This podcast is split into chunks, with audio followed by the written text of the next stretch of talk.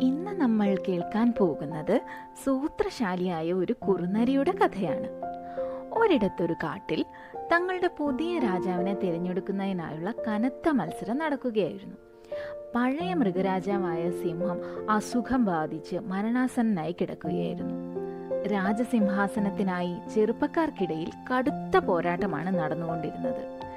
ഇതിനിടയിലാണ് വിശന്നു വലഞ്ഞ ഒരു കുറുനരി അടുത്തുള്ള ഗ്രാമത്തിൽ ഭക്ഷണം തേടിയെത്തിയത്. ഒരു നെയ്ത്തുകാരന്റെ വീടിന്റെ പുറകിൽ അവൻ വളരെ വിശാലമായ ഒരു പാത്രം വെച്ചിരിക്കുന്നത് കണ്ടു. ഭക്ഷണമാണെന്ന് കരുതി നീലം കലക്കി വെച്ചിരുന്ന ആ പാത്രത്തിലേക്ക് അവൻ എടുത്തു ചാടി മേലാസകലം നീലയായി.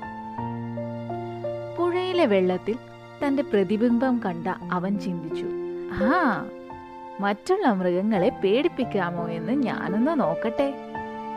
കാട്ടിൽ പ്രവേശിച്ച കുറുനരി എല്ലാവരും തന്നെ ഭയക്കുന്നതായി മനസ്സിലാക്കി. അവൻ അവസരം മുതലാക്കിക്കൊണ്ട് മറ്റുള്ളവരോട് പറഞ്ഞു നോക്ക് ഞാനാണ് നിങ്ങളുടെ പുതിയ രാജാവ്. ഇനി മുതൽ എല്ലാ ദിവസവും നിങ്ങൾ എനിക്ക് ഭക്ഷണവും വെള്ളവും എത്തിച്ചു തരണം. ഇനി മുതൽ എന്റെ വാക്കായിരിക്കും ഈ കാട്ടിലെ നിയമം. മറ്റു മൃഗങ്ങൾ തങ്ങളുടെ ഊഴപ്രകാരം അപ്രകാരം ചെയ്യുവാൻ തുടങ്ങി. ഒരിക്കൽ കാട്ടിൽ കനത്ത മഴ പെയ്തു. ചെകിടടപ്പിക്കുന്ന ഇടിയും മിന്നലും. മറ്റു മൃഗങ്ങൾ രാജാവിന്റെ അടുത്ത് ഓടിയെത്തി. ഇങ്ങനെ അപേക്ഷിച്ചു. ശക്തനായ മഹാരാജ ഞങ്ങളെ ഈ മഴയിൽ നിന്നും രക്ഷിച്ചാലും കുറുനരി പറഞ്ഞു പേടിക്കണ്ട ഞാൻ ഇപ്പോൾ തന്നെ മഴ നിർത്തിത്തരാം.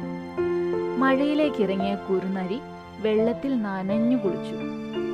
സാവധാനം കുറുനരിയുടെ നീല നിറം അലിഞ്ഞില്ലാതാവുകയും അവന്റെ യഥാർത്ഥ നിറം പ്രത്യക്ഷമാവുകയും ചെയ്തു. മഴ നിർത്താനാവാതെ വന്ന അവൻ മറ്റുള്ളവരോട് പറയാൻ തുടങ്ങി. ഖേദമുണ്ട് സുഹൃത്തുക്കളെ. എന്നാൽ തുടരുവാൻ അനുവദിക്കാതെ മറ്റു മൃഗങ്ങൾ ഉച്ചത്തിൽ അലറി വിളിച്ചു എടാ കള്ളക്കുറുനരി. അവൻ തന്റെ ജീവനും കൊണ്ട് ഓടി രക്ഷപ്പെടേണ്ടതായി വന്നു. ഇതിന്റെ ഗുണപാഠം കൗശലം അധിക നാൾ വിജയിക്കുകയില്ല.